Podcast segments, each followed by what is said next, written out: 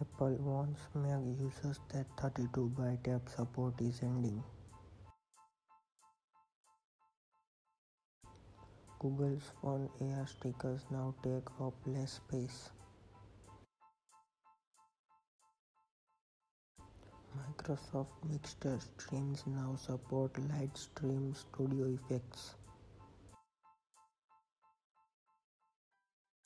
Twitter's new emoji update ditches the pistol in favor of a water gun. ESPN launches its streaming service ESPN Plus.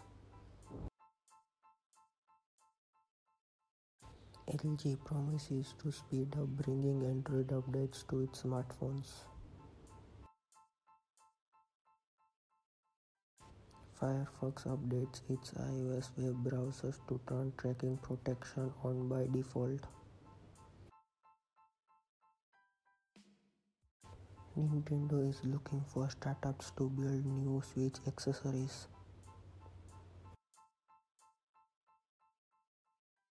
Uber adds emergency button to its app to directly dial 911.